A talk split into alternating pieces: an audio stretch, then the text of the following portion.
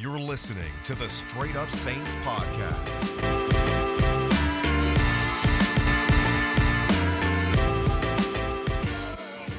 deflating, embarrassing, frankly, a wake up call that this team probably needed if they're going to make the playoff push that everyone wants to see them make. What's going on, guys? Welcome inside another edition of the Straight Up Saints podcast. It's your host, Chris Voglu. The Saints end up falling short in Philadelphia 24 to 21 in probably the most frustrating game of the entire season so far against an Eagles team that has been terrible for the majority of the season. The Saints didn't look good on defense for the first half, and their offense basically slept for three quarters. Um, that's never going to work. That's not the formula. And we talked about it yesterday on Twitter. Hey, look, if you're going to give up over 200 rushing yards and have a bunch of penalties and not score until the third quarter, I'd like to see where you win that football game. Like that rarely ever happens. Um, Philly should have had an extra three points because they shanked a 22 yard field goal. Like there were things in that game that could have even gone worse. We'll talk about the good, the bad, and most definitely the ugly in that game. I definitely want to talk about Taysom Hill because this is probably the most controversial start he definitely had. And we'll talk about why I believe that way. And there's also some things I want to talk about that aren't Taysom Hill related that could be a major issue for the Saints, even when Drew Brees comes back. And this is something that concerns me. Um, if you're talking Super Bowl, and you have to be talking Super Bowl with this Saints team, not just because the way the roster is, just because the way the last three years have gone. And with the Saints, it's not about winning in December or winning in November anymore. It's winning in January. We'll talk about that in a second. But let's talk about Taysom Hill. Let's talk about the guy who probably will have the spotlight on him for the majority of this week, especially this Monday when you reassess the game, go back and rewatch. I rewatched it a couple of minutes ago. Not fun. Not fun at all. So let's go through with Taysom Hill and why this is so infuriating. And for starters, here's one thing I can't stand about Taysom Hill. Why are we trying to change who he is as a player? Taysom Hill is being used like a pocket passer. That's what he's being used like. He's always looking to throw downfield. That's nice. That's good. You know, he's showing signs of improvement as a passer, and I can't even deny, that. He's, his completion percentage is way better than I thought it'd be and there are things that he has wowed me on. But why are we trying to turn him into a Jameis Winston esque type of quarterback? And why are we not utilizing his best asset, which is his speed? He finished yesterday with five carries for 33 yards. In no way, shape, or form should he be running the football just five times. He's way too damn athletic, and he runs a 4 4 40. You are running the football more than five times. Five times is not enough. They only ran the football as a team yesterday 20 times. You're going to lose when you do that. So why is he only running the football five times? I have no freaking clue. Another issue I have with Taysom Hill, and this one is a really big concern. Why is he so willing to take sacks? There's one thing, and I, and I always used to say this, and I said it last week with the Falcons game. There are situations where you take sacks. Instead of fumbling the football or throwing a bad pass, you take a sack. And absolutely, that's the, the case. Sometimes with Taysom, it's like, dude, you've been in the pocket for six seconds. Get the fuck out of there. Like, what? Why are you sitting there and waiting for that pocket to collapse and the rush to hit home. Specifically in the fourth quarter, when it's do or die time, no urgency from the offense. That's a quarterback slash leadership thing. No sense of awareness. He got sacked twice on the final drive when it was really important. Couldn't take either sack, but he did it anyway because he didn't give a shit. That's an issue. Pocket awareness needs to be key. And it's not about taking the sack. It's pocket awareness. No, hey, in my internal clock, I got to get out of the pocket. I got to move. And he's quick enough to do it. Because when he gets out of the pocket, it's always a positive play. But for some reason, he doesn't want to get out of the pocket. It's like he has to prove something, but we're not asking him to prove that. So that's an issue with Taysom. And let's get to the third issue and the most important issue, and the one thing that he's not going to change, and anyone who thinks he's going to change is just being in denial at this point. Taysom Hill fumbles every freaking game. Every game, this man puts the ball on the turf. Every game. And there's an old saying when it comes to someone doing something multiple times, and I'll let my man Michael Scott take it away for me. You know what they say fool me once, strike one.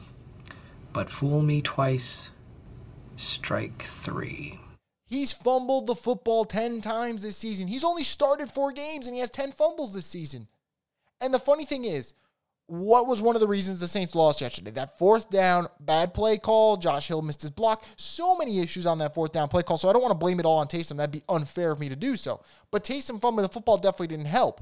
And people point to that play, and it was 17 to 14 at the time. Saints could take the lead, and he fumbles, and people say, oh, well, there we go. That fumble cost us the game. And then everyone loves to bring back the Packers game because now the Saints are the number two seed. And guess why the Packers beat the Saints that day? Because when it was 30 to 30, I believe, or, or around the same score, and the Saints were driving down the field, they brought in Taysom Hill and he fumbled the football on a read option. Packers go down the other way to take the lead. They never look back. They win the game. So he's cost them twice this year with fumbles. And again, I'm not saying yesterday's loss is completely on Taysom Hill. It's not. That would be a lie. But he's fumbled so many times it's a thing now. He can't hold on to the football. And it's so funny that Sunday morning started off with idiots like Dov Kleiman saying, hey, Saints have a better chance to win games with Taysom Hill than Drew Brees. Hey, buddy, fuck you. You're wrong. Like, the one thing about Taysom Hill I'll give him credit for, he does take more chances over the top. He is way more athletic than Drew Brees. Those are pros.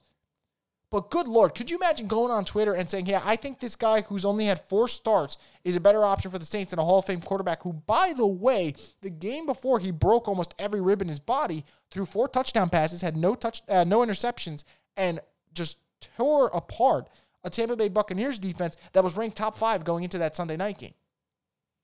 Like, do you know how stupid you need to be to put that out there? And of course, Twitter did their usual 180. Taysom Hill plays bad. Oh, well, the Saints can't wait to get Drew Brees back. Nah, stay on your side. Stay on your stupid side where you got to take that Drew Brees wasn't the best option for the Saints to win games. Like, that is the dumbest thing I heard.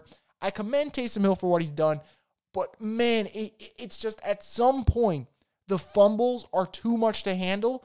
And with the way he fumbles at such a high clip, he can't go. You cannot go into the 2021 season with Taysom Hill as your starter. Like I, I don't want to hear it anymore. People are going to say I'm being unfair. You cannot fumble that many times and expect someone to stick with you.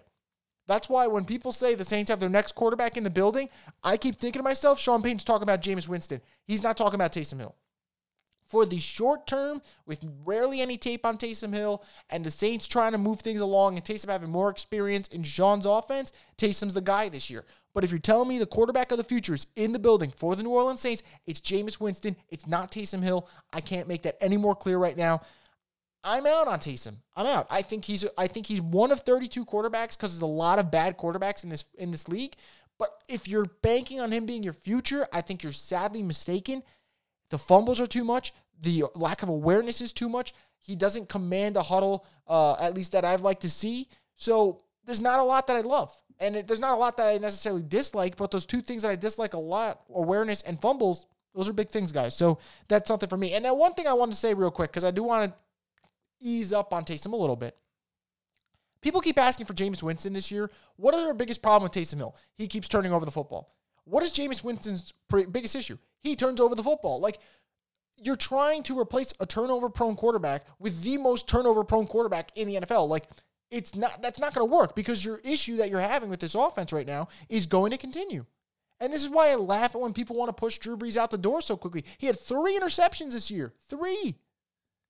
Like, stop trying to push him out the door when he's clearly the best option. It makes no sense to me.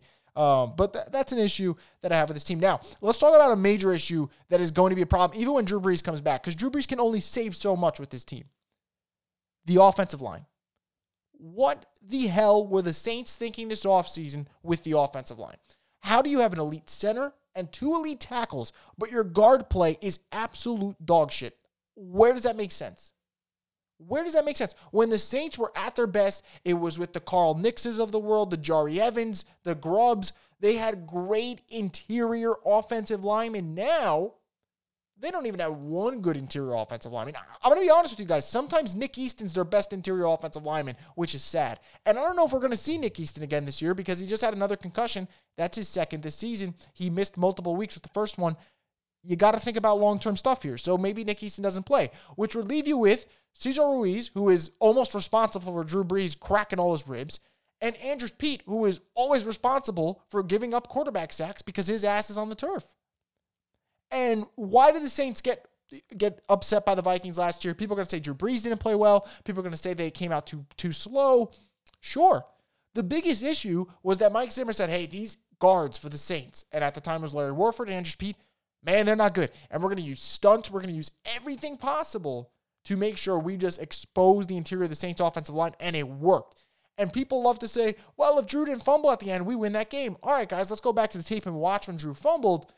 Larry Warford gets blown up off his spot in two seconds. In two seconds, blown up off his spot, and all of a sudden the ball's out of Drew Brees' hands. It totally happens. And for this team, if they're going to win a Super Bowl, and, and, and again, you guys are going to say, stop thinking big picture. This is the only way you can think with the Saints. When you're good four straight years, no more regular season wins. That doesn't mean anything. What means something is winning in January. So I'm going to keep saying that. The interior of this offensive line could cost them a Super Bowl because their linebacking corps, it's hitting right now. Their secondary is getting better. Granted, they have issues, they're getting better. The defensive line, off day yesterday, but I think they were trying to figure out Jalen Hurts. I think they're going to be fine. The offense, you know what you have in your running backs. Wide receivers, Emmanuel Sanders and Michael Thomas, you're set right there. Tight ends, Jared Cook is starting to play a little bit better, which is good for his confidence. And now you see Adam Trautman getting involved. The Saints don't have guards. That's their issue. And they paid Andrus Peat so much money, and he continues to suck.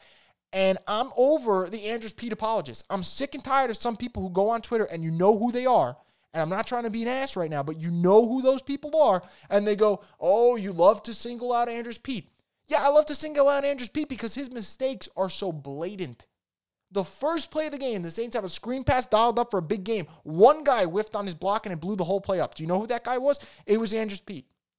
And then next drives, Taysom Hill gets sacked early. Do you know who got blown up on his play? Andrus Peat. It's a reoccurring theme with this guy. And when he doesn't and he doesn't make a mistake like that, guess what he makes? A mental mistake, a false start, a holding. He just stinks. It's simple. If you're still making apologies and excuses for Andrus Peat, that's on you. I've seen enough from this guy. I never liked when the Saints picked him. I'm never going to like him under this extension. The guy sucks. He's weak. And the Saints can't even bench him now. Can't even bench him to send a message because you don't got Nick Easton. And it's not like Cesar Ruiz is any good. At this point, Ruiz is Peat 2.0 with the way he's playing. And I cut Ruiz some slack because Ruiz didn't have an off season. He's changing positions. So next year's the real year to figure out what they have in Ruiz. Not this year. Next year is the year. But Andrus Peat sucks. I don't understand that contract. I'll never understand that contract. And for a team that's going to have salary cap issues next year, doesn't it suck when you're paying 15 freaking mil to a guy who can't block on a consistent basis? That's not good. So uh, Andrus Peat could literally, and I'm serious, this Andrews Andrus Peat, uh, Cesar Ruiz duo at guard can cost the Saints in the playoffs. I cannot make that any more clear. That's a big issue for me. Now I want to talk about this defense because a lot of people came at me and were like, "Hey, well, you know, if the defense played well, they would have won the game." Can we stop blaming the defense for every time the Saints lose? Like every time the Saints lose, it's suddenly the Saints eh, defense that's the problem. It was the Saints defense was the problem in, in Vegas when the offense absolutely wet the bed. It was the Saints defense's problem when Taysom Hill fumbled against the Packers in Green Bay territory. It, it's always the defense's problem, right? So here's what I know about the defense. The defense came out slow. I get that. But the defense also made a huge stop in the first quarter on fourth down when the Eagles ran 12 plays, ended up getting no points out of it. And what did the offense do? The offense rewards them by missing a field goal, which we'll talk about Will Lutz in a little bit. Rewards them by missing a field goal. Then they go down and score. Okay, how does the offense reward them? Another quick three and out. A, an interception by Taysom Hill that spots them more points. They were put in bad positions. And yet, when you look at all this, here's what it came down to the defense. The defense had one atrocious play that Miles Sanders 80 yard touchdown. run. Absolutely atrocious. You got to wipe that out. And, and thank God that 100 yard rusher stat's out now. I, I was sick and tired of that stat to begin with. The Saints defense in the past game, everyone was like, oh, the secondary looks like shit. They gave up 167 passing yards. Like, can we chill on that? Like, that's a good number to give up. A very good number to give up. Okay. Jalen Hurts completed roughly 50% of his passes. It's not like he was slinging his football all over the field. Like, I, I think people are, I don't think people really know what they saw yesterday because they're blaming the wrong side of the ball. Okay. So, yeah, they gave up 14, 17 early points. I get that. They gave up seven points in the second half. Only seven points in the second half. Okay. And with this defense, it was so easy yesterday to hammer it in. Your third road game, you were giving up 17 points in the first half. Things can go wrong. They played ridiculously good football in the second half. That third quarter was their best that they've seen in a while, or at least what we're accustomed to the last couple of weeks. They played lights out, got them off the field early, got their team in position multiple times, made multiple stops. They had that fourth down stuff on Jalen Hurts on a QB sneak. And even late in the game, they never gave up. And the game was really over. Kwon Alexander punches out the football. The Saints score a touchdown a couple plays later. Their defense, I'm not, I'll put 15% of the blame on the defense. That's as, as much as I'm willing to go. They played a quarterback who was making his first start with no tape to prepare against a team that all of a sudden was rejuvenated after mailing it in for two months straight. And you gave up 24 points. You should win games when you give up 24 points. When you give up 24 points and Drew Brees is your quarterback, you win games nine times out of 10. The offense was bad. The special teams was not great, and specifically the kicking. I thought Morstead did a decent job with his punts, and I thought the onside kick that they tried, beautiful kick. They, they should have had it. Let's be real. Craig Robertson gets paid to steal this organization's money. He should recover that fumble. Now, Will Lutz, let's talk about him because this is something that's going to be a concern. Will Lutz, through the first 12 weeks of the season, arguably the best kicker in the league. Arguably. Last two weeks, he's missed three kicks. And we're reaching the point where I'm legitimately concerned. I, I don't know what is going on. I don't know if he's hurt. I don't know if this is a mental block right now, but something ain't right with Will Lutz. And this is an issue going into the playoffs. And if you want to win big games, you got to make big kicks. And you're not making big kicks right now with the way Will Lutz is going. And this is a guy who was so consistent. And his numbers this year are still pretty good. Like he was so good through the first 12 weeks that missing three kicks in the last two games doesn't really screw up his stats all that much.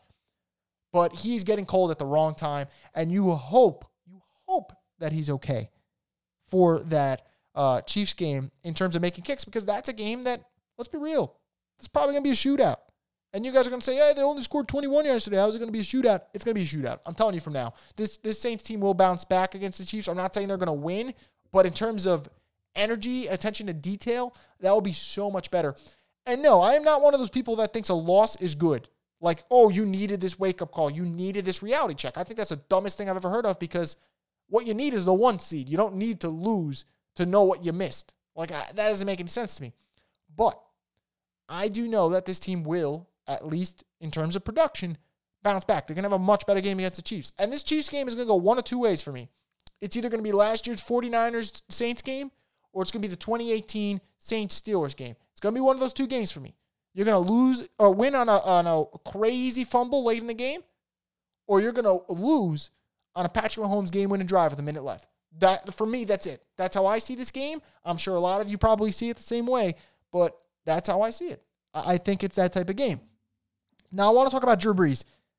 Can't really blame anything on him. He he didn't play yesterday. What I found interesting was his press conference, or should I say his post game like video chat that he does uh, with Mike Neighbors, I believe, from Cox Sports. He was asked, "Is there a sense of urgency to play against the defending Super Bowl champs?" And then within a split second, this guy's like, "Yep, absolutely." We need to figure out something with Drew Brees here. It's like, okay, if he's not ready to go, like if he is not close to 100 percent I'm not playing him against the Chiefs. I don't think the Saints are getting the one seed now, guys. You don't want to hear it. I'm giving you the harsh truth. Fine, whatever. They're not going to get the one seed, okay? So you got to figure out what you want to do with Drew. If Drew's not ready to play Sunday, by no means do you throw him under. So, and I don't think the Saints will, by the way. On the flip side, you know Drew Brees. You know Drew Brees, the competitor. You are going to have to handcuff him to the bench to make him sit next Sunday. Because in his mind, he knows I need to be out here for the team if they're going to win this game. And this is a big litmus test. I, I know people will say, oh, well, it doesn't matter because the seeding. Yeah, look, if the Saints win this game, though, they're on track to finish 13 and 3 uh, yet again. And this team, at least momentum wise, would build a lot towards the playoffs. If you beat the Chiefs, that's a lot in terms of confidence builder. That's big time. But the Saints need to save Drew Brees from himself at the same time. And it's a really tough, delicate balance here. They need Drew for the playoffs. I don't care who's in there for the Chiefs game. What I love to see Drew, absolutely, that's who I'd rather see. It's Drew freaking Brees. I obviously want to see him in the game. But save him from himself if you can, if he's not nearly ready to go and he's still dealing with pain when he's throwing the football. Let me tell you something. Chris Jones is going to destroy the Saints offensive line. He's going to have Andrus Peat in the turf. He's going to have Cesar Ruiz in the turf. No matter who you match up against him, he's going to have them in the turf. So do you want Drew exposed to big hits from Chris Jones? Frankly, I don't. Maybe you do. I don't know. But that's something that I wouldn't want to see. Um, so obviously with this Drew situation, it's it's a delicate balance because you want him out there and you know he wants to play against Patrick Mahomes, but at the same time, like if you're not going to get the one seed, do you want to risk Drew's health? No. So that is very interesting for me. Now, before I wrap this up, I want to talk about something that I said on Twitter. You guys are saying, "Oh, you're taking the optimistic spin," blah blah blah. Here's what I know, guys. I'm over the regular season and overreacting to games. I'm over overreacting to a win. I'm over overreacting to a loss. You're never as high as your highest highs, and you're never as low as your lowest lows. And the Saints are never going to be as good as that 38 to 3 thrashing of Buck of the Buccaneers. And the Saints are never going to be as bad as this loss to the Eagles. What is important for me is that they don't mess this up in January. And the NFL playoffs is such a crapshoot, and, and the way it goes is you just got to get there multiple times. The reason the and everyone says, "Oh, well, the Patriots proved it doesn't matter; they could do it consistently." Yeah, I get that, guys, but it also comes down to how many times are you making the playoffs. When you make the playoffs two decades straight, you're gonna win some. You're absolutely gonna win some. So with the Saints, it comes down to one seed, two seed, bye week, no bye week make the playoffs, which they did. They clinched the playoff spot already. Win a division, one more win, and they clinched the division. So win one of the last three games, and the Saints are division champ. And just crack away at it. Crack away at it. Look, I know people are frustrated they're not going to get the one seed. I know people are frustrated they keep losing in January, as am I. Okay. But man, just keep cracking away. You get to the playoffs so many times, eventually you're going to break through because half the battle in playoffs is luck. That's why Nick Foles has a Super Bowl. That's why Joe Flacco has a Super Bowl. That's why Eli Manning has a Super Bowl. Half the battle in the playoffs is luck. You make a couple of lucky throws here and there. A team that you can't beat gets bounced out by someone else, and something works out. In your favor, it works out. So you need to have a little luck along the way. And when that happens, you're in great shape. And the only way you get to that point where you have a little luck go your way is you constantly make the playoffs. And the Saints haven't had any luck the last couple years. It's a push off there, a Minnesota miracle here, a bad no call there. I get it. It hasn't worked out for them. Eventually, though, you do break through. So that's why I'm not going to sit here and complain and complain and complain about a loss to the Eagles. Yesterday's loss was bad. It was flat out bad. It was disappointing. It was deflating. It was embarrassing. Call whatever you want. It was a bad loss for this team. I totally get that. They were also on a three-game road trip. They were bound down to uh, bound, excuse me, to have a bad game. And and the third thing, did we think they were going to go undefeated without Drew Brees for the rest of eternity? Like, what's going on? People are like, oh my God, we never lose without Drew Brees. Dude, it was bound to happen. And Taysom Hill isn't Teddy Bridgewater, so it was definitely bound to happen. They could have lost last week against the Falcons. They just so happened to lose this one against the Eagles. They were playing with fire the last two weeks. They finally got burnt, and it happens. But no, I'm not going to lose sleep over a loss on December 13th to the Eagles. What I'll lose sleep over is a January 7th, 8th, 9th, whatever the date might be in the wild card weekend loss to an Arizona Cardinals team or a Minnesota Vikings team or a Tampa Bay Buccaneers team in the third installment of that uh, that game. Those are things that I maybe would lose sleep for. Sleep over, excuse me. I'm not going to lose sleep over a Eagles loss in December when this team is missing its best quarterback. I'm not going to lose sleep over it. Um, would I like them to get the one seed? Absolutely. Do I think it's going to be the end all be all with this team? No. It's 2020. It's a weird year. There's no home field advantage. Who the hell knows what's going to happen in the playoffs? All I do know is they're going to be in the playoffs, and hopefully they hold on to that two seed because that two seed would set up an interesting matchup with the Cardinals. Where, frankly, guys, I think the Saints match up really well with that team. Uh, I know you guys are going to say, well, they couldn't contain Jalen Hurts. How are they going to contain Kyler Murray? Go watch last year what the Saints did to Kyler Murray. It was pretty fun. They destroyed them 31 to 9. Wasn't even close. So I think that would be the matchup for me. If you're the Saints, hold on to the two seed. You got to watch out, though, because the Rams and the Seahawks are both on the come up. Saints got to do something here. Can't really afford to lose, drop another one, um, and expect to hold on to that two seed which means you got to win the last three games of the season. Can they do it? We'll find out. They got a big one against the Chiefs next weekend, um, and it should be interesting. And this week is going to be all about Drew Brees speculation. Saints aren't going to give you the slightest clue as to who's starting. You're going to get a couple splash reports from me and Rapoport and those boys, but we're not going to know till probably Friday. And, and that's going to be the way it goes. So we'll see what happens, guys. But anyway, I appreciate you guys listening to this episode. If you haven't already, make sure to rate, review, and subscribe to the podcast. Um, and, and just take it one week at a time with the Saints team. Enjoy it. They're still 10 and 3. They're still going to make the playoffs. Uh, this is a tough damn league, guys. You're not going to win every week. It happens. We'll see what, what's there. They still have a chance to get the one seed. I don't think it's going to happen, but you never know. But anyway, guys, thank you for tuning into this episode. Stay tuned for more content, uh, not just on the podcast, but the YouTube page later this week. And hopefully, we get some promising news on Drew Brees and his availability for week 15.